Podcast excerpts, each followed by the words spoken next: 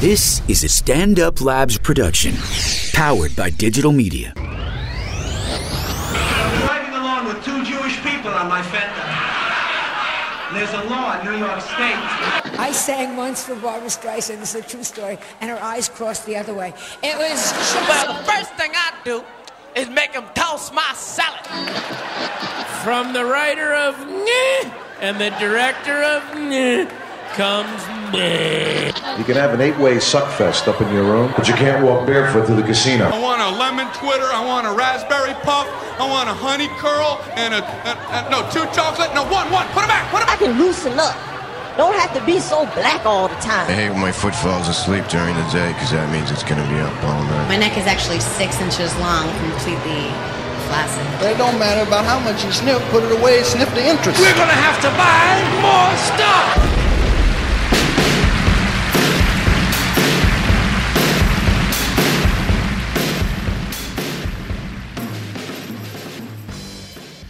In July of 1984, uh, an opportunity came for me to get back into stand up comedy. I'd taken some time off uh, to run a comedy club downtown in the, in the West Village, Greenwich Village, and it's called the Paper Moon. And a friend of mine asked me to book it and to host it. And uh, the first person I met was uh, the guest today. Him and I uh, ran the club together.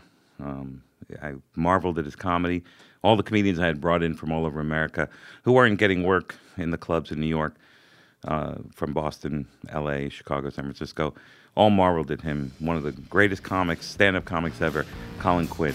And uh, I know you're going to enjoy this interview.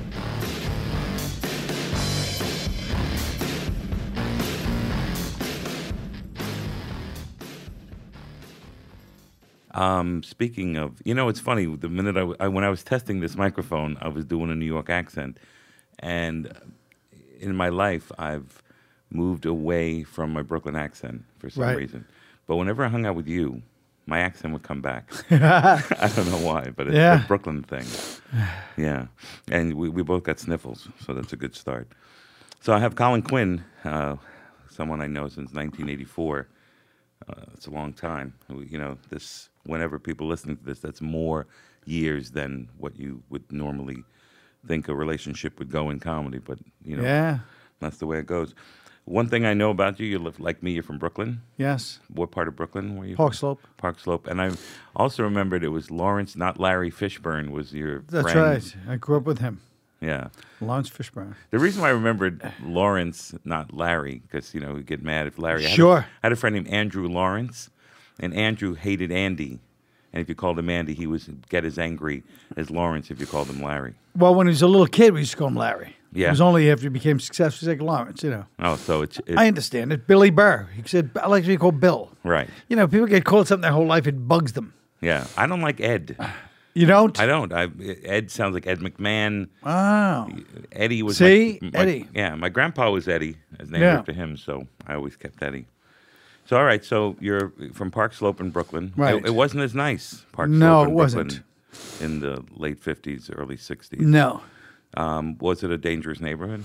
Um, well, it was very mixed. It was a very mixed neighborhood, you know. I don't like to say the late 50s, early 60s. No, you don't like that. I said Jesus. that because I meant more like the late 60s. I'm early talking about 70s. fifties and sixties in Manhattan. born Like if you're on 59, 55th but- Street. But yeah, and actually, it was worse back then.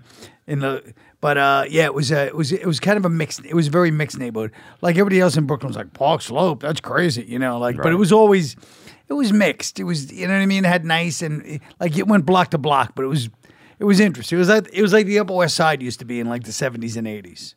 Right, and when you say block to block, each block had its own entity. Right. Each block had its own people, its own entity. There'd be, you know, I remember going to the record store when I was like a kid, like eight years old, and I had to go down to Fifth Avenue, which Fifth Avenue is now is all Restaurant Row, but back then, and yeah, I was, and I had to, wa- I had to pick which block because each block had their little gang. Right. And I was like eight, nine years old, and they'd be like, "Hey, kid," or "Hey, you," and you're like, "Oh, you have to run."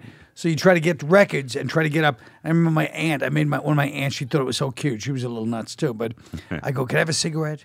And she goes, "Why?" Because you didn't smoke. I go, "No, because I want to look tough when I walk down the block." so you can keep your records that you bought and no one Yeah, will beat you up. yeah. Yeah, he has a cigarette, 45s. let him go. yeah, forty fives. Like Yeah. I thought these little kids, were like, "Hey, he's smoking. He must be tough." Yeah, I'm, it was funny. There was a place when I moved to Florida that 45s, and you'd buy f- five, of, four of them, and you get one free. Wow. So I used to have a paper route. Yeah. And the big thrill to me at the end of the week was to get the five 45s. But I didn't. Florida was a little bit mellower. Yeah, but but uh, I remember. I'll tell you exactly. Well, what were your favorite forty fives? I mean, I liked Tommy James and the Oh, Shondells. yeah. So Crimson and Clover was my favorite of theirs. Oh, it was You ever- great. his book is really great. Yeah, I read his book. by Yeah, Tommy James. I mean, he really got robbed. He got robbed for all of it.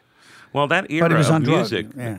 Well, he was on drugs, but that era of music, everyone got robbed. I know, but he was a he was a commercial ju- juggernaut, and this guy took all his money. and then you're like, hey, how did you let this one mob connected guy? Then he starts naming names. It's like the heads of all the mob families are in there every day. You're like, oh, I guess you know he had Yeah. no choice. Yeah, he was just. A, And he's like, and then they all got killed and blah blah. But, I Ah. but, was but he still- lived through it to tell the story. I know. and has these amazing hits. Oh my God, yeah. So he really what- was one of those guys. He was one of those guys that, and you saw in the book, the thing he regretted the most was he didn't go to Woodstock Yes, because he was a he was a commercial. He was for like kids. Like he was probably like the Justin Bieber to the other musicians at Right. the time. But Woodstock would have probably done something it different. would have done big for him. I mean, like for the Who or for people like that who did well just because of one big Right. concert. or Shanana. Didn't, Yes. they, didn't they open? Uh, I think Woodstock? they opened Woodstock, Yeah. but where are they now? Yeah. Dead. Yeah. That's what happens to people who went to Woodstock. What were your 45s? You s- but my first 45 was the Rain the Park and the other Oh, things by great the song. Cowsills. Uh, na- na- na- na. That's a great Yeah, song. And it's a great documentary too. Oh my God! Isn't it horrible? He was Yeah. molesting the daughter. I know. I didn't know that. I know that there he was, was a- molesting his daughter. Ugh, the father Creepy. and beating the shit out of the sons. yeah. Now All right, that- we'll be right back. And they were supposed to be the Partridge family. Yes, and that's how they got the idea for the Partridge Family. But of course, they it, this is Hollywood and America. They're not going to use the real people. They're going to No. I, I, we were talking about this the other day. How I wonder if Ricky Gervais would have gotten The Office if it was only an American show and he had an audition. No way. Right. No way. Although he's you know was perfect for. it. Oh, my God, Not in yeah. this country. No. We were talking about Timothy Spall, who's one of the greatest actors in England, and y- you know he's just not the most handsome actor No. but he's the best actor. And in England, the difference between them and us is that they'll go for the actor over the, the right, look. right. They'll see past it.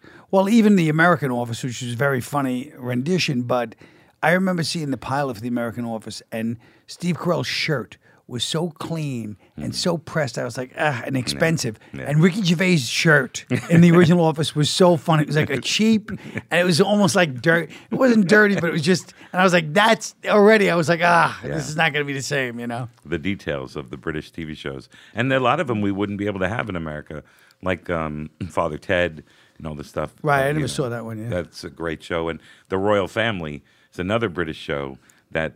Luckily, because I worked over there, I got to see some of these shows, and Right. we would never have them in America because it's, it takes too many chances. Father Ted's about three priests who are so bad that they get, you know, Right. sent to an island, and you know the hijinks from there. It's pretty good. Hilarious. They get sent to an island. What did they do? Do I dare ask? Well, they're drunks and they're, Oh. they're bad, you know, people according to the church. But not. Uh, yeah, and uh, Not but the it- final.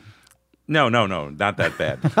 It wasn't- no, Now they, they- that's a you know, show. that would be an American show. Yeah, yeah, you're right. An American It would sitcom. be very moralistic. No, it would be like, hey, you know, Okay, so It let's wouldn't go make a back to comedy. the forty fives. 45s, yeah. what which forty fives would you have bought back? Well, then? I 'Cause mean, I, kept telling you bought, uh, you know, Chewy Chewy and Dizzy by Tommy Rowe, and I bought, uh, you know, 123 Red Light, which Right. was the Ohio Players and, and uh, No, Ohio No. Express. Right, the Ohio players were, uh, Right. yeah, uh, And- they were the one with this uh, roller coaster. of Right. love. With another great song. Yeah. I used to buy those a little later, but yeah. Um, so those are the early the early ones were mostly like uh bubblegum music, yeah. Mm. Now, what about uh, seeing comedy as a kid? Did, was there comedy in your house? Like, did, were your parents funny? No, but uh they weren't funny, but I was always funny. Everybody always thought I was funny. I I could tell early on I was funny. More like by eleven or twelve. Before that I was just loud and obnoxious, but but then people started laughing. I was like eleven and twelve and you know. Do you remember the first laugh you got and who you got? it No, from? but I remember one. I can't remember the joke, but I was at the Exorcist. The first mo- time I was in front of a crowd, we were at the Exorcist. It was like the Exorcist was the big movie, and we're in this theater called the Sanders, which was called some pavilion for the past 15 years, and they divided up. But in those days, it was like 500, 400 seats, whatever it was. It was a big one theater. Now it was like they cut into four. They just closed it, but and it was in Pro- Prospect Park, uh, Bartell Pritchard Square, 15th Street. And I was there and I'm sitting in the audience waiting for the movie to start. And this gang came in. Mm. And the gang starts walking in the front of the thing, being loud, like trying to intimidate, you know, yelling before the movie started. Mm-hmm. And they're yelling, they'll just stand there cursing, and, you know, like about 10 guys in a gang. And I'm in the middle of the theater. And uh, you How know, old are you at this point? I don't know, 13 maybe. Right. And I just yell out something Mm. at the gang and just, you know, an insult to them. But it killed. Everybody in the theater starts laughing at them. Right. And it it it humiliated them. And they walked up and down the aisles go, Who who said that? Who the fuck who said that? And nobody would- you know Of nobody course. said anything.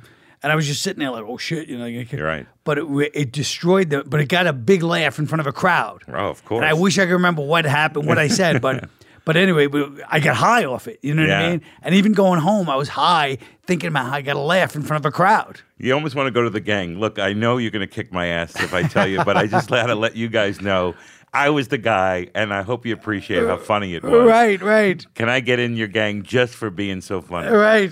Yeah. Yeah. And it was like it was just a powerful moment for me. You know, I still remember that. I understand. That's really great. Now you have a brother, right? Dave. Yeah. What? Dave. Yeah, Dave. And was he funny? Was did he? Was is he older or younger? Younger. Okay. No, Besides- he was a he was an athlete. He was a great athlete. He was like a big basketball star and just a really. he But was you one of those- played basketball. I played, but you know, as somebody pointed out helpfully to me years ago, you were washed up at thirteen, and that was kind of sad but true because I started smoking cigarettes, and you know, I remember we used to go play in um, the park over on uh, Avenue A. Yeah. And we used to have cigarettes dangling out of our mouths Yes. while we're playing. And I'll never forget some our ball went another co- uh, somebody's ball went in our court, and they said Mister, and you flipped out. You go Mister, I'm not a Mister. I'm I'm still in my twenties here. and uh, it, yeah, it, it- when, when you're smoking Yeah. cigarettes while you're dribbling. yeah, exactly. We used to. Oh God, we used to all smoke. Yeah. But that apartment, I hope you've, I hope you've discussed on this podcast that apartment Oh God, there's so and what that apartment meant in comedy, Yeah, so so many and just kind comedians. of a great, a, kind of a great apartment anyway. Yeah, I lived in this little. I moved in. My brother-in-law, who I went to college with, Right. m- met my sister, married her, moved in with her. Right. I took over his apartment, which is a studio on Pot Corner. 'cause Yes, that's what you know. All and, the, drugs were, di- yeah, Right There was on that always a corner. drug deal all night. and I, the cops had to be in on it because they would drive by and Sure. wave and Right. you know, and- Make gestures like they're smoking pot. You know what's interesting is they were always there, and they were like my answering machine before answering machines were out because fun. I didn't have a buzzer, so people would have to yell up to my window, Right. Eddie, and then they would say Eddie's not home. You would like a message, and I'd come home and they'd have three or four messages. Susie came by at three, and she said she'll meet you at six at this restaurant. That's the greatest thing It's ever. fantastic. That's the greatest thing ever. Yeah. You know, uh, that reminds me of a Ken Ober thing, you know, Mhm. rest in peace, but he was being stalked by a girl. And this girl was a, a psycho. Like, she was stalking him. Like, I met her once. She was a real, real sicko, you know? And she was probably going to, you know, try to kill him. You know, she was not that big, but she was probably going to try to kill him. You know, she was like really a, a classic stalker. FBI call, you know, nobody. You know. It was a guy that ran the uh, parking lot on his block. He lived on 97th between 3rd and 2nd, which was like right across from the projects. Mm-hmm. Yeah. Black guy ran the parking lot. And he was friends with Kenny. Kenny was, you know, parked his, he had a car. Kenny had a car in Manhattan. That's how, Mm-hmm. Yeah. the 80s, you know? And, um, and he's talking to a guy, and the guy goes, "Yeah, man, what's going on?" He goes, "Nothing. This girl's been, you know, she sneaks out to my house. She's been, you know, she's trying to, she's up to something. She was sending him like death threats, and you know, the cops told her if you don't stop, this gonna, she didn't give a damn, you know." And then this guy, one afternoon, she came by, and this guy talked to her, and she never came back. She still called Mm. him and harassed him, but she never Ah. came back. It's that same thing. Yeah, that's. I, I had a stalker. I don't know. Have you? Did have you had? any? No, I never had one. Uh, you know, it's interesting because I the police had to get involved. It's a longer story, but the police got involved and she stopped. And then about six years ago, I got an email from her saying, "Look, I apologize for what I'm doing." It was very twelve step where she had a right to me, I Right. think. And she said, "I have a family and a kid, and I'd love to be friends." And Oh, boy. and I just never wrote back, which was what I, the smartest move. But it was pretty scary. Yeah, of Yeah. course. Yeah. But it is interesting, like the mentality of a stalker. Like I could see it, you know. I could see them their point too. Hmm. yeah. Well, Which is like, hey, you make me feel good. You're tapping into something in me. I'm gonna do whatever it takes to keep you in my life. Yeah, it's like uh, you know. I think in a sense, I when I heard Elvis Costello sing, I wanted to meet him. Right. I wanted whatever it took to meet him. Yeah. And when then when I met him, I couldn't even talk because I was so nervous and I f- fumbled my words and I never stalked him, but I would have done what it took to and just to, to meet him was exciting for me. This stalking is this next step where it gets scary. But but but you basically you know to br- to bring it to its basest instinct. If you were a girl, you would have you would have blown him. Mm. Yeah. I mean, Yeah. th- you know, yeah, I didn't think about blowing him. No, no, because you're not a girl. But I'm Right. just saying, you know, when girls meet somebody like that, they're like, wow, what can I do to connect? Yeah. You, know, it's interesting. I, we were talking about this the other day, me and Chris Phillips, our friend, and we were talking about Al Pacino and how he's like 69 or 72 Yeah. or something like that. And there was these two girls on the subway when we were there, and they said, uh, yeah, I mean, who would you like to have sex with? And she said, Al Pacino. And I'm thinking, really? You're That's like insane. 20, 25. Yeah. And and then I think about some 72 year old guy would come up to them and go, hey, girls, they go, get out of here, you old man. Right. But because it's Pacino, Yeah, he, he not meets- every girl, but you know these girls. Well, it's like, uh, but you never hear guys go, "Who'd you like to have sex with?" Judy Dench.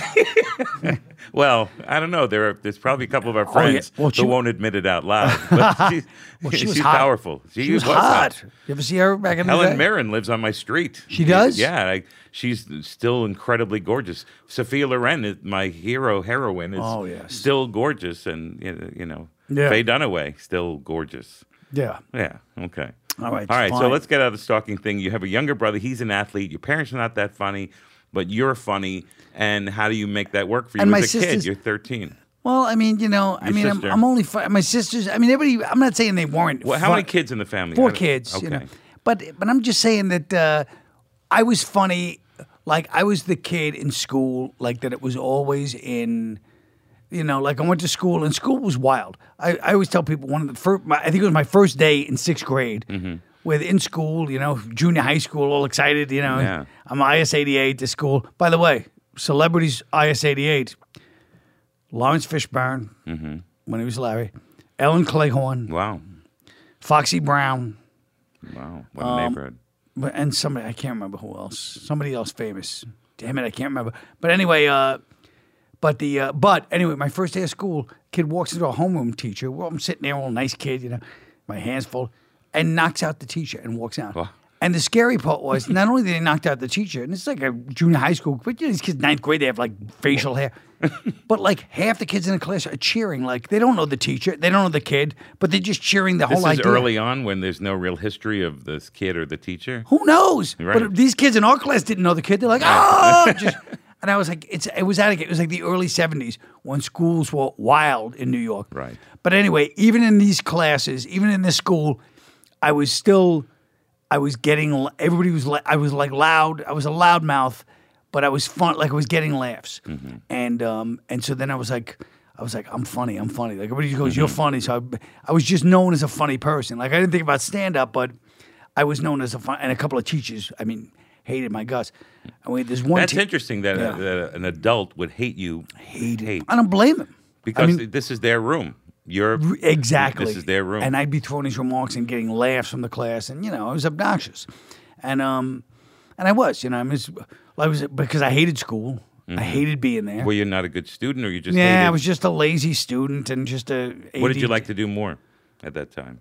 Play Wh- basketball, and Right. Mm-hmm. all I want to do is play basketball and eat candy. That's all I've wanted to do most of my life. So Halloween was big, and the NBA Halloween finals. and candy, and there was a candy store across the street from the school. I like there was that. always a candy store in Brooklyn Yes, there across was. from the school. That's right, Because that's right. the smart guy would uh, have uh, Yeah. baseball cards and candy Yep. right in the front by the counter. Yes, yes.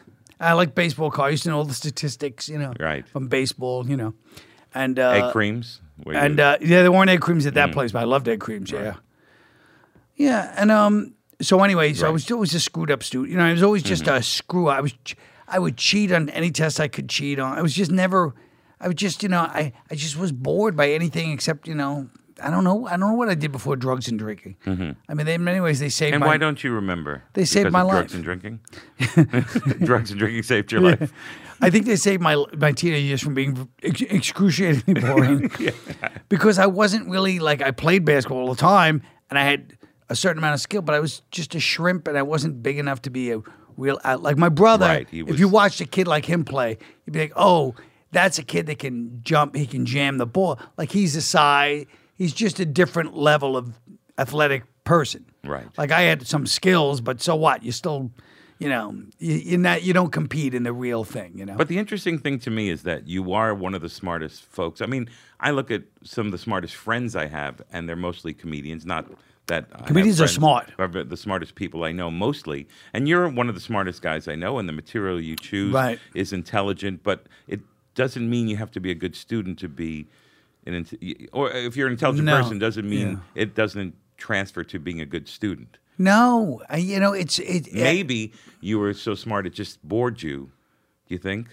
I, I you know, I, d- I, d- I d- first of all, I was, I was like, uh, like I would just, I, I wasn't listening. I mean, I was, I just, I don't know what it was, but it was just, you know, there's something about school that just, you know, it. I mean, now I feel like I'd be interested. So yeah, it Mhm, bored yeah. me at the time, but I was too stupid to realize that that was interesting. Right. That's what it was. It was like I was like more interested in my little comments. So I'd be like, I don't like this shit. I don't like this. And I was like, the minute math and science got hard, I was like, fuck this. Yeah, that's You know, I was like, I don't want Is to. I it don't want worth to learn it? this shit. Right. Yeah, my sister would sit there and like try so hard to study. She'd almost be crying at night trying to study. Hmm. And I was like, I don't want to do this shit, man. What's the point if she's got to cry? You know. So I just wasn't into it. I just didn't. I, you know, you, you know, how it is. you're always looking out the window. Yeah. You're always like, oh, it looks like fun. Like, what's going on in the world? Like, especially when you're young, you, s- your instincts are like, oh shit, look at those construction guys. That looks like something. Look at the fire truck.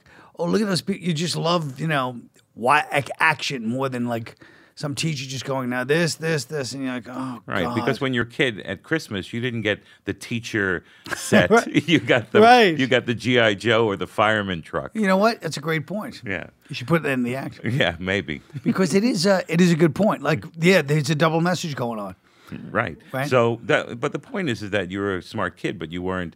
This, you know, school didn't really interest you, and that's understandable because when you're in it, it's just you want to get out, you want to go play. You want to get out. You want to go play. And you know, in, in these European or you know countries like Finland, the kids go to school for like two or three hours, and then they're told to play, and they're much better students because of it. And our schools are are complete the complete opposite. Yeah, but also Finland is a controlled environment in many ways. And if our schools, if they said to the kids, "Go play in our schools," there'd Yeah, be no.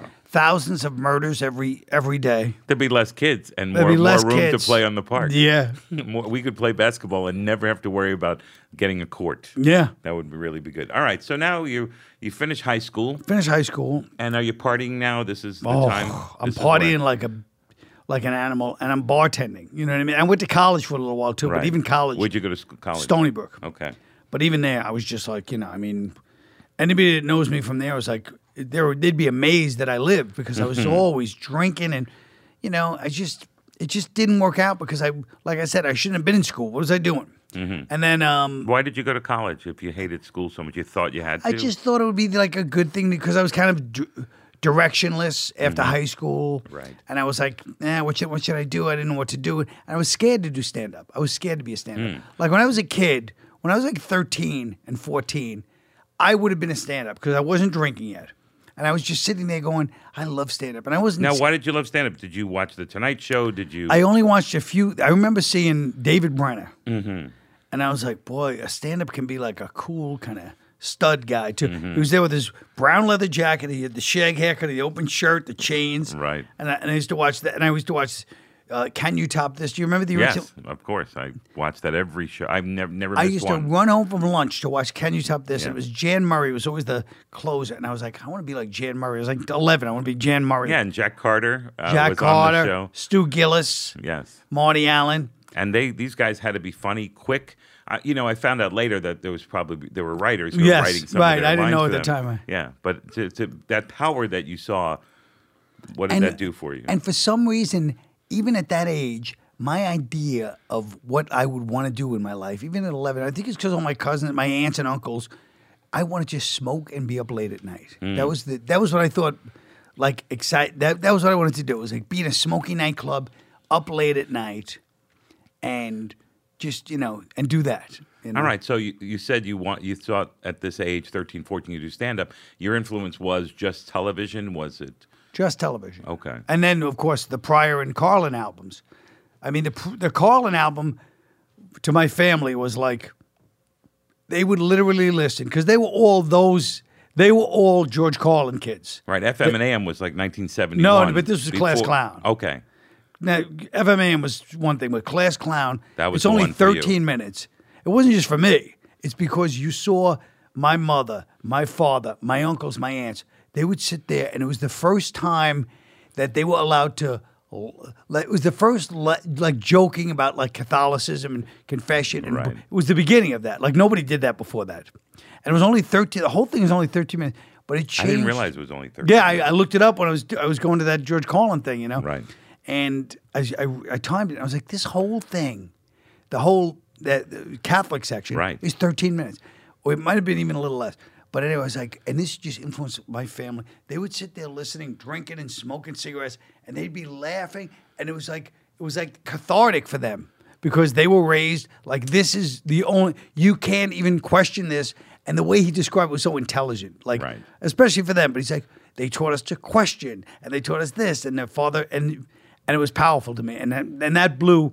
My family would listen to that record. They must have listened to that fifty times. My aunts, because we lived in the house, and my I, other aunts lived upstairs. Gotcha. And my other aunt lived out. So everybody kind of always listened to George Carlin. And then Pryor, me and my little brother used to listen to Richard Pryor, and it was an album called Your parents didn't listen to them. That wasn't your. Their To kind of Pryor? stuff. Pryor, I'm asking. No, no, they just listen to. They love George Carlin. You're right. The same thing in my house. It's funny that. Uh, that Right. But anyway. So, no, Pryor was more for us. Yeah, Yeah. They, like they were just they wouldn't like that kind of stuff. Probably right? They'd be like, eh, it's too dirty, and there's a lot of pussy mentions. Right, because my parents bought comedy albums, and we did the same thing. I Right. Mm-hmm. mean, they had a Shelley Berman and the Smothers Brothers, and uh, you know, they even they you know they had everything. They had the Button Down Mind, you know, all that Bob stuff. Newhart, Bob yeah. Newhart, and uh, but Pryor was for us, for the kids. We sat around, and Cheech and Chong a little bit later. oh on. yeah, yeah, Oh my god, I couldn't believe that album. Did you like I to make your loved mom? it. Was it like seeing your mom laugh made you say maybe I want to make my mom laugh or No, I Okay. was just uh, like I said, I just I, I forget what year it was, but I just noticed. I don't even know if my family thought I was that funny, but because there was- I mean, it was everybody outside like that. Would I would just kill with, you know what I Right. mean? But you'll be surprised because years later, people said, "We always thought you were going to be a comedian," and I never dreamt. Right, I right, would right, do that. right. Same with But- me. Right, but you said at 13, 14, you might have been a comedian. At 13, 14, I, I liked comedy. I was like attracted to that. And I just like Jonathan Winters. I watch him Ah. on Tonight Show and I'd be like, oh, this guy's so funny. He had his own show.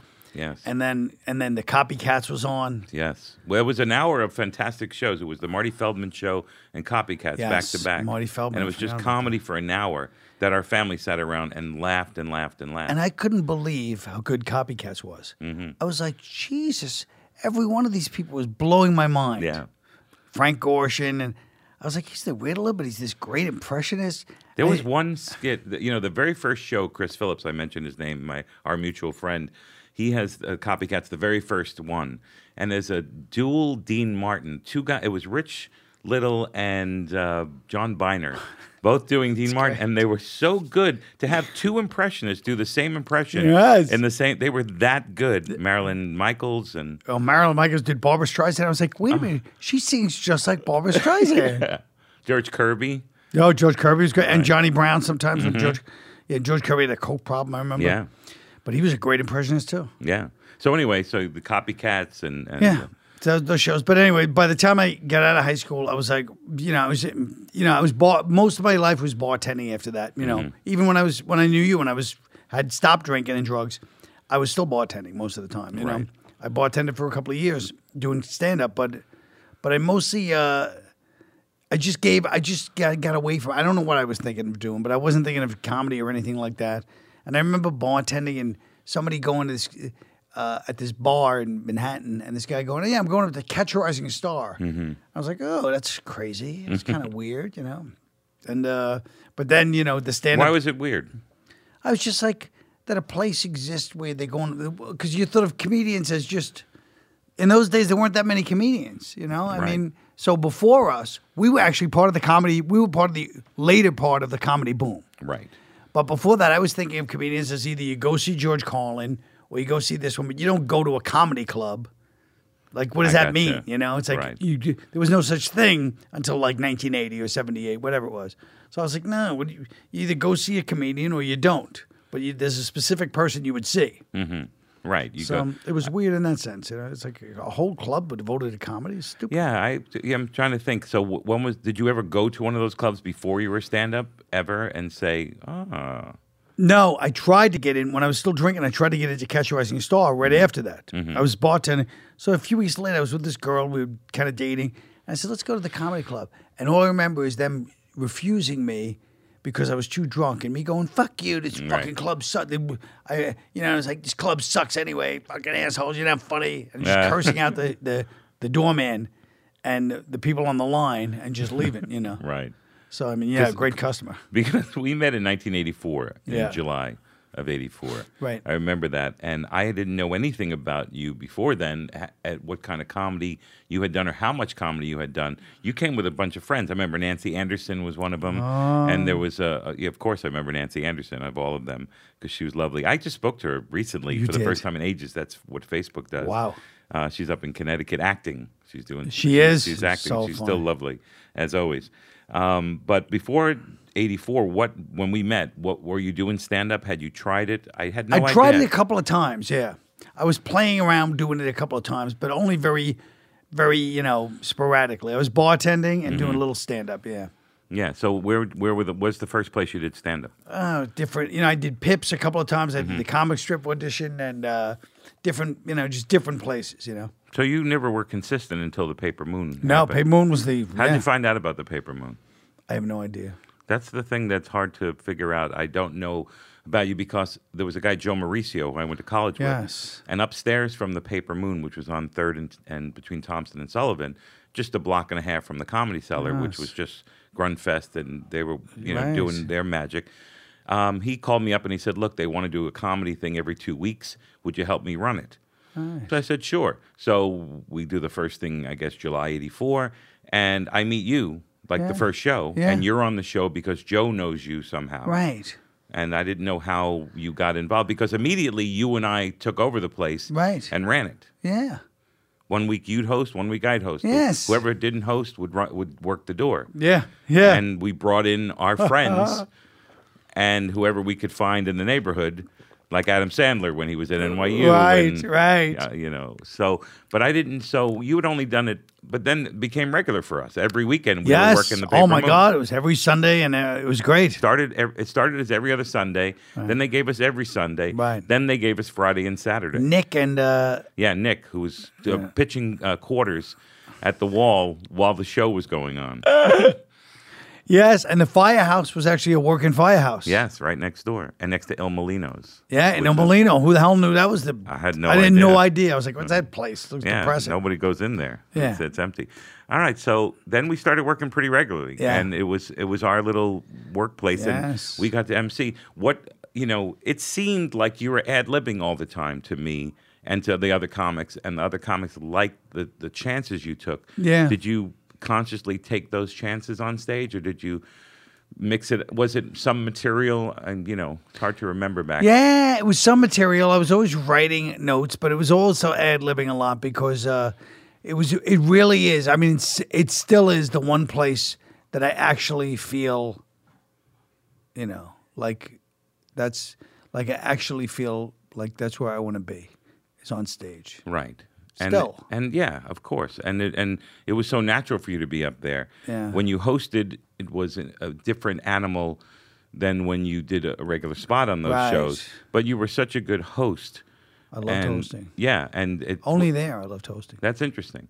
Everywhere else I hosted, I was like, yeah, it's not the same. Paper Moon was, it was a magic place because it was sort of theatrical too, because Yes. the way it was set up was theatrical, and you brought in these Emerson people like Mario and everybody, and it was like they some of them would do like semi theatrical things. Right, and the lighting guy Scott Masmano Ah, was, came yes. from a theater background. That's so what it him and I was. discussed what we would do is he would subtly change the lighting, the color, at what the when a comedian was done with the one sketch, like when Mario was done with the "I'm in the mirror" sketch. Right, The right. lighting would change, and the audience would never be able to tell and it was a theater stage. It was only about 120 seats. Was it even that many? Yeah, I and between I would say about a hunt between 100 and 120 we could squeeze in. I would go out on the street and give out free passes and then Yeah. run back and host a show and you'd run the door. Yes. So it was you and I really running this thing and I brought in these people but you Uh. had you had brought in some people as well and uh, and then there were comedy groups and uh, the singers the bad attitudes Oh, Bad attitudes. they were brilliant were females, hot. good attitude, and uh, so it was a different kind of club. And we started bringing these headliners, Right. And and Caroline's would uh, send her people down to watch these headliners, and they they would actually end up using them. It was a pretty good time. In fact, was great. Stand Up New York uh, got their start by coming to me and having a meeting and saying, "Well, how do you run these shows?" And Wow. we did that. But you know, the most important thing is is that you were there, and that was your baby. You were there Yes. every week, which Loved it. was great. I loved it. So now, how did when did you start branching out to other clubs? I know the cellar you used to run down to the Cellar- cellar, was down the street. Yeah, down the block. Grunfest was running the place, and he did a great job there. Right. But Never I was angry with us. Never. No. was that we were a block and a half away. No. I guess, yeah, that's right. And they weren't selling out every night in those days. No. They weren't the seller. I mean, they were doing well, but I guess on the Yeah. weekends they sold good. But it was also the comedy boom. Like 85, 86 was still the comedy boom. But then I started doing the strip and I started, I was bartending at the strip. Oh, you were. Yeah. Okay. When when did that happen? Mandrinos got me that job. Mhm. And that was like 80. I don't Jim remember. Mandrinos. I don't remember the comic. time. I don't remember what year it was. Probably Right. 85 or 86. And then I was bartending there. I started working there. I started working catch. And that was it, you know. But, um, but, uh, I, I, all I know is I was, when I bartended at the strip, when I worked at Paper Moon, I was bartending at this place called U.S. Steakhouse. Do you remember that? Mhm, Uncle yeah, I do. Sam's. Yeah. And that was the greatest job ever for a comedian because I worked 11 a.m. to about 8 at night. Right. And, then you had the night. and then you had free. the night And to you do didn't your have to come in stand-up. at seven in the morning. No, like, like it was the I had a best day job where I had gig to be ever. there. So, you know, and it was right in Midtown. And, um, yeah, but then. Do you uh, remember when you quit your day job? Do you have a memory of like, okay, I'm only going to do stand up?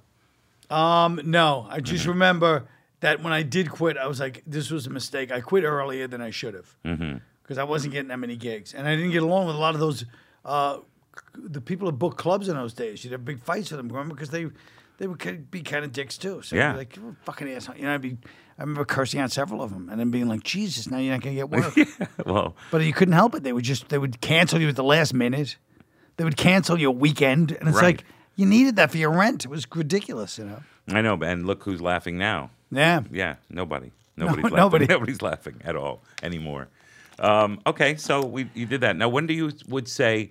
I, I don't know if I would you say remote control was your first break, Yes. and yes. how did that come about? What was your first? I was break? doing a set, and then they were like, Where? Uh, I was doing a set at uh, Catch. Okay. And then they came in to see the, all the comedians. They'd Isn't see it funny every- that Catch a Right There is the place that kicked you out because you were drunk? Yes. It's now the place that got you your first break. yeah, yeah. And uh, and they would come to Catch in those days, and um, and uh, it was it was all these uh, people from from uh, MTV, Mm-hmm. and so they were hiring me really to be the announcer. So of course, you know, already I had a Just your voice. It was yes, yeah, and I had a distinct shit attitude voice. even then. I was like, they're fucking hiring me to read commercial. Get the fuck out of here. I had a shit attitude. And Doug was like, he didn't want to hire me. Doug Herzog. Doug Zog- Herzog, who Eddie knows for you. And he, he didn't want to hire me because he goes, this guy's got a fucking shitty attitude. And then Joe and uh, Dugan were like, oh, no, he's really funny, though. That's part of the, what's funny about him. Joe, Joe Davola right? and Mike Dugan. Mike Dugan. Okay. And then, uh, so Doug, you know, so right away I was like, yeah, he's fucking, a fucking pro- we already, we had a fucking problem. And so, And the show was they hired Kenny to be the host. If I had They Kenny to be the host. Mm-hmm. Marisol, who was an Emerson Mar- person. oh, she was? yeah, who Oh. was there? And then they and they hired you to be the the the voiceover guy. I the guess. voiceover guy. So I was so dis- I had such a shit attitude uh, that I would read the copy for the prizes, and I'd go like, "Yes, you can win the new Kawasaki," and I'd read it so sarcastically, Right. so sarcastically that the the the advertising people were like, "We want this guy," you know, this guy next season. You they were just disgusted by it because I was mocking their copy, but of course, kids watching the show loved that for whatever their thing was like, hey, he's being sarcastic, or like nobody does that. Yeah. So I understand. they- it's like how Letterman uh, t- t- did things. Right. So they were just like so for s- some reason people started imitating me, you know, so it became this whole whirlwind thing where all these kids are like, yeah, I'd be yelling, we'd be, and at that time we knew, you know, we, all we knew was stand up. So I was like, this is so embarrassing. We're Right. doing these hacky Brady Bunch jokes. The Brady Bunch was kind of a played out thing. Right, of course. In comedy. Yeah. So we're like, oh God, our friends are gonna be mocking us because we're doing this Brady Bunch shit or every question. Right. about It's like Brady hosting Bunch. a game show, and that's what was going on. Right. It was a game show. Right. And it was a, but I could never, so I never really appreciated remote control the way I should have. I mean, I had so much fun just traveling around with MTV and it was fun. I loved hanging out, but I never appreciated the actual show the way I should have. you know well, what it I mean? seems like that's now that's sort of the link in your life is when you did something you didn't appreciate it when it happened, but you just gave it your own your own anxiety, your own whatever angst actually made the, it better for you. Your anxiety not wanting to be in school, even though you were a smart kid, the anxiety of deconstructing comedy because Right. you made it sick to your stomach was more honest than any people have done before because 99.9% of the shows okay and it's a kawasaki and blah blah blah and they had a v- special voice you were the opposite guy with the gruff voice and the deconstruction of the comedy so you didn't appreciate it at the time but i don't think you can appreciate something at the time because if you start looking at it and, and, uh, and analyzing it like we're sort of doing now Right. you go wait a second i'm i'm just like them Right, right. Yeah, maybe you're right. Maybe that's maybe the maybe that's the only way to get through sh- uh, Yeah. life. But anyway, um, but it was funny. But Kenny was just the opposite from day one. And uh, I, I mean, obviously, you know, but he enjoyed so much, like all the part. Like I remember talking to him one time, and he goes, and I was like, "What we should be doing, what we should do is take this and make stand up." I was talking about stand up, stand up, stand up. He, Mhm. goes, he goes to me, "Listen, I don't give a shit about stand up." ah He goes, I don't give a fuck. He goes, You know what I like? I like going to an event. They fly you in. They do this. They feed you. They put you in a hotel. If you go to a thing, I meet girls. I don't give a fuck. And I was like, Wow. Like, but he was he, he was He very was- clear. of That's course. what he was into. He's like, I'm having fun, and that's it. I don't give a fuck about stand up, stupid art of Life stand-up." is too fleeting to not be doing what Kenny wants. I You know, what I know. mean? Exactly. So Yeah. I really did appreciate that. And then there was the famous story when because he was so quick, but I told this at his at his wake. It was one time um, yeah, I was telling him, uh, you know, this is bullshit. What are we doing? We're do- we were doing some tour appearance, you know, for remote And you control. go to some small town or big town, Big town. and you'd have to reenact remote control. You would just Well, we meet people- reenact it, yeah. I got you. So I go, this is fucking disgraceful. What are we doing with our fucking life? We're supposed to be doing stand up. We're supposed to be doing one man shows. We're supposed to be doing this, blah, blah, blah, autistic, whatever. And then after the show, some girl who's pretty hot comes up and she goes, Oh, Colin Quinn, I've been waiting for you to sign my tit. And she takes her tits out. and as I'm signing a tit with a Sharpie, Ken goes, Hey, fucking Spalding Gray, will you have any more complaints? Just the fact that he hit me with the Spalding Gray. Another Emerson guy. Oh, perfect. of course, you know. But it was great. It is perfect.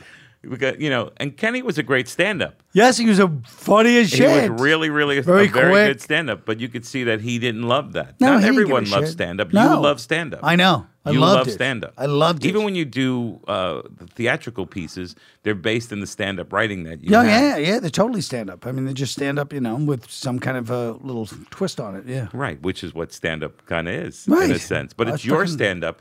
Now, what what would be your early writing uh, practices when you would you write on stage? Would you a combination of writing on No, stage? I'd always, and- I'd always overwrite. Me and Chris Rock used to. I was just at the Gracie Muse this morning on the Mhm. Upper East Side, and and uh, I was ta- I was thinking about how me and Chris Rock would sit in the back of that place and write, write, write all these little notes. And I could still see his handwriting and my handwriting, and we just sit there and write all the time and try to write new jokes. But it was, but you know how it is. It's so hard now, even, but back then it was impossible. You'd, I'd have to write so much to get one little joke because I didn't know what I was. I wasn't even writing in form, you know. And like you Mhm. said, ultimately, I love to imp- I love to play on stage. Yes. like that's the pl- the play is where the fun happens. I remember talking to you about this years ago when you started. You were do, in the middle of play. You were doing this whole thing with uh, Tim Tuffle and all this other stuff, Mm-hmm. and like you started to p- you were just playing. And like that's the kind of shit I like to do. You know what I mean? Yeah. You're just like this one, that one, just having fun, even though it was like sp- specific Met references about some girl touring with the Mets, and you talking. It's like that's the kind of stuff that that I feel like is the real joy after a while because great material is great. Yeah, and, But and it's you- fun to do it. But when you have a new great material and or people an love ad lib, joy. Mm. People watch us to see some joy too. You know what I mean? Like this person gets to be free. Show us what fucking freedom looks like. You know? Yeah. It always reminds me of uh, that. Whenever I talk about that particular thing with people, it reminds me of that scene. For some reason, speaking of Helen Mirren in uh, Officer and Gentleman, her husband the director, and uh, Officer and Gentleman, and the last scene, and I for some reason it really hit me was the girl that gets rejected her friend who ends up being a bitch and he hangs hangs himself. Right. But then Deborah Winger gets swept away by Richard Gere, and then even that girl goes, "Yeah," and they start applauding, even though they know they're stuck in that fucking factory forever. But they're like, "Fucking do it," because yeah, I they're living can't. vicariously through that joy. You know what I mean? Like, do it. Yeah. So I I always love that that scene because you know I mean everybody loves that scene. Yeah, it's interesting because I think a big part of our society likes drama and likes conflict. But ultimately, above all of that, they like to see the little guy win or they like to see joy. Yeah, they like to see somebody doing it. If you get the chance, do it. Nobody wants to see you not fucking enjoy that shit. You know what I mean? Yeah. Now, do you find it harder to write now that you're more well known? No, much easier because I've learned because I've been writing so compulsively for th- I've, I've spent my whole life writing in some ways uh, to my detriment as a as a as a person who's lived life, but I understand writing so much easier now. I feel like stand up wise, I understand writing stand up and th- like I just know I just know that you have to start with the boundaries of something and then just keep writing in and then you can you'll get something. You know what I mean? But it's you can't you can't try you know you know how- you can't write a joke. I can't write jokes. I can just keep writing within it, and then you see it, and then you go, "Oh, that's funny," but there's no fucking punchline. What's the punchline? Where's the joke? And then I have to find a joke. You know, and it's funny because earlier in this conversation, you were talking about math. And you said, what the fuck am I Yes. taking advanced math? But that's advanced math, what you just said right now. Right, right, right. It's a form of math, huh? Yeah, because you you know what X is, and you try to write the the, the backwards to figure out the, the rest of the you know the equation, and uh, uh, you know That's what I bailed on. I remember X and Y. That's when I tapped out of math. Right. I go, okay. I tried it for a couple of weeks, algebra, and I was like, that's it. I'm tapping out. Because I was like, I almost understood 3X, and I was like, no. For, I remember resenting the fact that they use X when I was good at, I was good at, at uh, the times tables. hmm Yeah, I'm still good at them. And but when I saw the X and I was like, it's supposed to be times, and now you're using X as times. Oh, yeah, you I'm sons fucking of bitches. tapping out. Right. Fuck you. you. got to pick a different letter. yeah. Yeah. If they'd picked a different letter, I Yeah, might you be would a, still be a you'd be a math wizard. You'd be an M- MIT genius. I resented that so much. That's hilarious. Um, okay, so I w the thing is, is that uh, you know the reason why I'm asking you about how you write is because a lot of young kids are going, "Look, I'm a big fan of Colin Quinn's, and I want to be a comedian like that where I'm playing." And a lot of comedians, young comedians, maybe perhaps think, "Well, you just go up and you play and you don't prepare," but you can let people know that it's the Yeah. complete opposite of that. Go complete opposite. I mean, I'm not saying you don't get, but it's like the old. It's what people always say about everything. When you have the structure, then you can play. But when I used to go up and play, as you well saw a hundred times, I would bomb plenty of times, more times than I needed to, because there was no. I wasn't working within any kind of a structure. So you're just hoping for a miracle. How did you feel? You know, people, comedians, your peers, people who had done it longer than you, always respected you because you didn't mind bombing. But Yeah. it still has to suck in yes, a sense. it sucked, but uh, yeah, it totally sucked. But it paid off in the long run because all of that anxiety and angst forced you to maybe, I'm guessing, I'll let you finish that, forced you to maybe take that to have more structure, to find the thing that would get you from not bombing. 'Cause I Right. remember one time clearly you had said to the, you were bombing in the crowd. And all the comedians were laughing. It's like watching Gilbert Gottfried Right. in, in a lot of ways. You Right. know, he would do these lines that I'll never forget that audiences will get up and Right, walk out right, on. right. And you said, I'm going to turn around to the audience. And when I turn back around, I want all of you gone. Right. And, you know, the three other comics in the show just fell on the floor, and the crowd actually was like, they couldn't believe Oh, they that were that so mad, happened. yeah. when I turn around, I want you all gone. And then they, they weren't gone, and then you you took it to the next level and played with them. All right, you're here, you're here for the thing, and here's our next comedian. I Right. remember that. So oh yeah, clearly. yeah. No, I, I. But one of my earliest, uh, w- which is a mistaken comedy, but I still do it. I can't help myself. Is treating the audience as a whole. Right. Like they don't want you to insult them as a whole. They want you to treat they like they don't mind if you insult one person, but they don't like when you insult all of them together. But I can't help it. I still I did it late, the other day. I was on. I was like, look, folks. Uh, I don't know what you, what the problem is when I came up here, but there's been a fucking. I go, you people don't know what the hell you say. You just say you don't understand, so I just can't help it because I do feel like there is a crowd energy too that needs Yes. to be addressed sometimes. But you create that crowd energy. But I by- create it, yeah, yeah, That's what happens. But I- because you're also uh, and conservatively more conservative than most stand-up comics Right. that they see, and when they see someone who has that opinion, in order to get them, you know, it's like taking a crowd of you know rabbis and saying, "Here's my Irish Catholic stuff." Right. You know, you have to take them and say, "Look, we've uh, you can relate all of this." Well, how do you do that with stuff that's conservative in a sort of Right. liberal crowd? Right, right, right. I'm asking how you Oh, would do. how I you don't would know. do I that. don't even think of myself as conservative or liberal, but I mean, And I mean, I'm sorry for the labels on, it, but I'm saying you do think a little differently, like you, right, DePaulo, right. and and it's still funny and it's still smart and it doesn't hurt anybody, Right. Unless the truth hurts them, Right. But I mean, um, yeah. I mean, I don't know. I don't. I don't even when it, whenever I'm writing, like you know how it is. You're writing it, but you're not. I'm never thinking like, oh, the crowd is going to be like this because th- it's happened over the years so gradually that there's so much more. There's so much more shocked and politically correct now, but it's happened gradually. Mm-hmm. So it's almost like I've been around this whole time.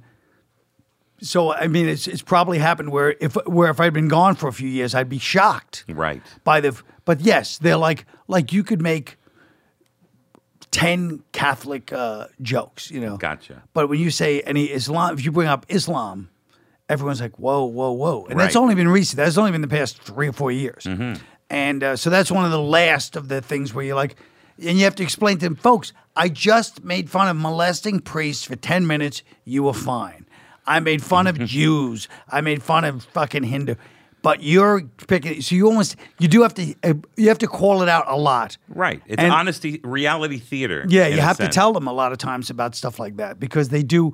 They're uh, they don't want to get you know they don't want to be on the wrong side of whatever. They're just like no no no that's not how it is now, and you have to kind of you have to make them aware th- of what they're not laughing at and why they're not laughing at it, and you also have to make them aware that you're not tone deaf that you do understand that this is now considered transgression or whatever the fucking word Mm-hmm. Mhm. people like to use. You know what I mean? Like you have to acknowledge to them so they don't think, oh, he doesn't know. He's from the old days. He doesn't get it. Like you have to let them know I am from the old days, but I do understand. I'm not living like, you know, Don Rickles, you know, I mean, the, hey, the colored guy, you know. You have to kind of explain to people like so it's a real it's a weird it's a weird thing to be doing comedy right now with that stuff. you know? I know. I re- recently did it with this very old crowd, and and the very old, uh, you know, and I could work any crowd, Right. and it wasn't going well at the beginning, and like for Right. about six or seven minutes, and then I started taking out the stuff that always works, and it didn't work. Oh, yeah. And I told the audience, and I and nothing, no laughs, and I said, Right. I just want you guys to know, I don't think this is going well either. and then they laughed. They so love hard- it. They loved it. And then I got off the stage with the mic and I w- went to the crowd and I just and I said, "You probably wanted Marty Brill. You thought it was Marty Brill." Right, And they went, "Yes, we thought it was Marty Brill." They really thought that. And I said, "Well, he's an old-time comic and I'm not that guy." And then Right. we started ha- doing jokes with them. I had the old jokes. Right, Then I right. had each one of them tell jokes, and 45 minutes later, we the together as a group, we had the time of our lives. And what's beautiful, that's the beauty of comedy, is that here's this thing that's a, that's a, it's such an alchemy that you turn around this thing by acknowledging the reality of the moment. The elephant in the room happens to be that you're not you're doing terrible, and here you are bringing it up to them, going, "Hey, I'm not gonna fi- I'm not fu- scared to bring up the fucking truth." Right. Whatever that truth is. In that case, the truth is I'm bombing. You people hate the show. You thought it was Marty Brill. so just say, and then turning it around. It's it's It's much more satisfying to turn that around than it is Yes. to a great crowd that's already been pumped because they've had a million great comics, and you just come up and ride that wave. It's fantastic, but it's much more satisfying. Totally, I find totally. to take a shitty crowd or a crowd that I made shitty because I was too cocky because I had done six shows on a Saturday night, Right. And on the fourth show, I crushed, so I walk out to the fifth like, uh, "Look, you, you Right. remember me from the last show, And they Right. hate me because I'm arrogant, Yes. and I have to get them back. yeah. It's much No. more satisfying. That's exactly right. It's such a but even what you're saying right now, like that's such an interesting thing because you're not thinking in terms of like, wait a minute, I'm not being arrogant, but there's just a little part of you that's feeling entitled or like uh like a ge- it's that slight it's such a weird thing what you talk about, but it's such a real thing. yes. And you see, and what's funnier among our peers than when you see a friend go up there and he's just killing, or he's killing with you guys upstairs. Right. And then he goes on, and after two minutes, just you get the little bit of squirt right between your no- nostrils, and you start laughing because you know what the guy's going, motherfucker. And then he's got to almost like be like ultra humble to get the crowd back, and they know it in some weird way. They it's do. so funny. It's 'cause we've like all he's been like, through oh it." shit, and it's just like it- it's And this it's better you than us. unspoken- yeah, but it's this unspoken thing with the crowd. Yes. Like it's never. I wouldn't even know how to articulate it, but there's something going on where they they know some. Like they say, the crowd is so smart in some ways. You know what I mean? Yeah. I was listening to this. Uh, the- when Hal Wilner, do you know Hal Yeah, Wilner? yeah. So he had this old Lenny Bruce shit he was playing for me from 1959. It was amazing. I mean, he, you know, he's got great everything. Right. And I'm Classic. listening to Lenny Bruce, and he's going, "Listen to me. There's a table. You can tell it's that table at every show. Mm-hmm. The drunk." And he goes, "Would you just be when they put you people up front? I don't know why. This is from 1959." And he goes, "And then when the show's over, you're going to come up and say we were helping you." And I was like, "Oh my yeah. god! It never, Some things never change." never changed. the good and the bad, but it is the one art comedy where we need the crowd more than anybody else. We need the crowd. Right, because a band can play, and they, you know, some guy could fuck up or not or be too high to play the bass, but the other guys are playing, Right. and that's okay. But as Yeah. a comic, it's just you. It's you. And they're and- all looking at and you. We need them, and they need us. you Right. know? And it's just such a exchange. Of, it's such an exchange of energy and an exchange of ideas, which you're even talking about. Like, how do you explain to them?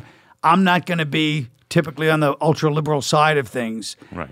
Like, you just have to explain.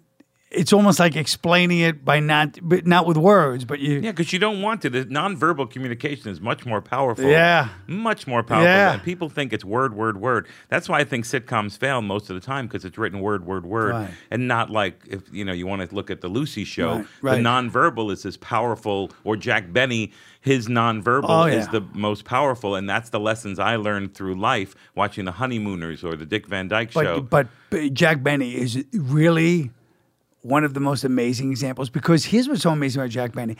Now, it's funny when you see him do that, but it's still funny when you know he's going to do it. Yes. He's been doing it for 20 years and he does it and you still think it's funny. yeah. That's amazing. Yeah. He gets the biggest laughs in his pauses, which is like music where it's a note that has no Yes. music and it's as musical as the other notes. And you kn- and you see and you're like, "Oh, he's going to do his pause." Like you know it's happening, yes. but he's still funny doing And it. he'll take the pause an extra half beat. Uh, Right, just- right. And you're s- just moving forward. Right. Your body Yes, is moving forward. Yes. It's great.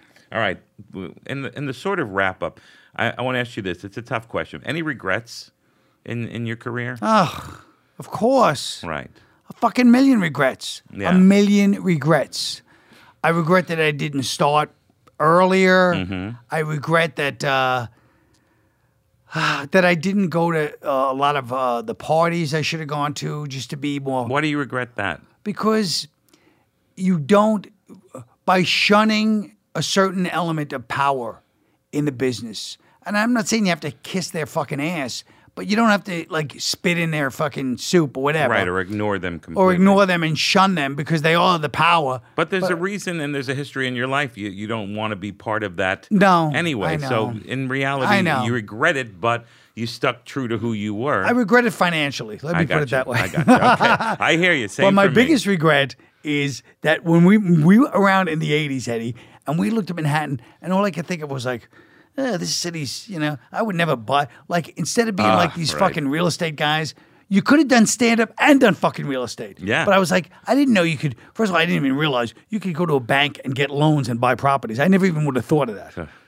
And it was just like that kind of shit. Like, you're like, damn it, you could have been fucking rich and Yeah. do stand up. And You could have owned a house in the East Village. Yes. A whole building. Yes. Yeah. Instead of living in little fucking apartments and you know, but it was but like you said, part of being stand ups is not doing is is fucking up. That's what Yeah. people like about stand ups.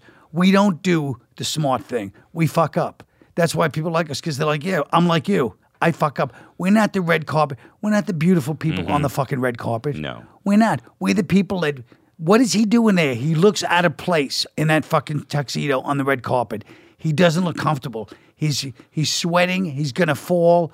You know what I mean? Like that's we're the fucking we're like regular people. That's why I was talking about Ricky Gervais earlier. Yes. Because he's brilliantly funny and smart and Right. and you know, one of a kind and that's Yep. the kind of person that a comedy mind would hire as opposed to someone who's trying to please the corporate world or go to that party Right. to kiss that corporate ass. Right. And there's nothing wrong with that if you want to make money. Yeah. But if you want to stay true to comedy, you stay true to what's funny. And we're not the. I remember one time with the Letterman show, they were looking for more handsome or pretty. Uh, performers and I was like, and I went to. there was also a time when I was working. It was the there was a festival in uh, where you go Aspen Comedy Festival. It was on the Right, board, right, right. and they were only hiring handsome and pretty as opposed to really funny. And I left the board because I said, you know, we need that. This person's really not that great of a comedian yet. They Right, will be. right, And some they of will them be. were. I said we need to have the best comedians, and they said, yeah. Yeah. but we have to please the corporate world, and they like pretty, and they like this, and Oh, handsome. gosh. And I said, no, you're the all the network. Casting people of all of the major networks, you can tell these people Yeah. who's Yeah. funny and who's really great. Yes. and it's frustrating all along the way. You know, I went to Aspen one time and Patrice opened for me. Right. If there's ever a clash, it's Patrice and Aspen. You know, they Oh, should yeah. not be together. Patrice and anything. Yes, good point. Patrice and anything. And he gets up there and his opening joke, he goes, ah, he's the opener. ah, ah. He starts looking, moaning at the crowd. And they're just kind of half laughing. And he goes, I hate, ah. He goes, I'm walking through town today. This white lady, rich white lady comes up. She goes, oh, um, are you a football player? He goes, no, I'm a comedian. She goes, oh, do you live here? He goes, ah, if I lived here, wouldn't you know about it? it was so funny. It's so perfect, but that's what happens in our society. So it's Yeah. our job. It's okay to be the the not handsome or pretty. Right. And you- We're and it's- supposed to not be. Uh, We're uh, fucking supposed to be but losers. There's, there's there are handsome and pretty that are really but they terrific. shouldn't be winners. Yeah, They right. shouldn't We be. don't They can want be them good to win. looking, Right. but they shouldn't be happy about their because life. most of us aren't. because yeah, and they shouldn't be happily. I don't feel like comedians should ever be like, we're not cool. We don't fucking fit in. That's right. it. Right. That's, That's perfect. it. Last question. What haven't you done that you still want to do that you're looking forward to do? Um, I mean, I haven't died. I'm, Right. I'm That- not looking that- that- forward to it. no, but that's- it so is that wouldn't exciting. be in the same But when I think category. about it, it's exciting. Yeah, in a Woody To- Allen way. You to- know. that you're gonna die someday. It's Yeah. kind of exciting. Like I'm gonna die, Yeah. It's interesting that it's exciting. right? Because I don't worry about it because it's going to happen. So, but I hope it happens in a cool way. You know, I've that been would talking be- about exactly that. It's exactly what I've been talking about. It's heaven, going to heaven with a cool death. Yeah, that would be really great. What would be your cool death? Well, I right now I'm volcano. Mhm. I'm saying the first guy that You're went- the volcano. No, or- I get no, I know. swept I up in a know. volcano. No, Well, so the apocalypse, if it happens in the next few years, we're all going to be the coolest people in heaven. Oh, my God. Aristotle, people are going to walk away and to, to talk to you about what happened. But also poor the first, Aristotle. you I know. But all the All that fucking work. people that I'm saying their first gunshot wound Mm. when, when it was all swords. Think about how fucking many people are like, hey man, what happened? And he's like, it comes across the room. It's not just a a thing. Right. He's not touching you. He's 30 feet away. And l- so it's kind of an exciting thing. I think I'd rather talk to that guy than Aristotle. in, in a lot of ways, Colin. You know, it's interesting because I've known you so long, Yes. and I learned a lot about you today, which is Thanks. really cool. Things that I never knew. I mean, it's funny because I met your brother, but I, I and I Dave. don't. re- I didn't meet your sisters. I didn't know anything about your family. Yeah. So it's really cool to know all that kind of stuff, and I appreciate Thanks. you coming in. Thanks, Eddie. All right, brother. Great to see you, man. Always. Oh, we go back. Yeah. Ah. Ah.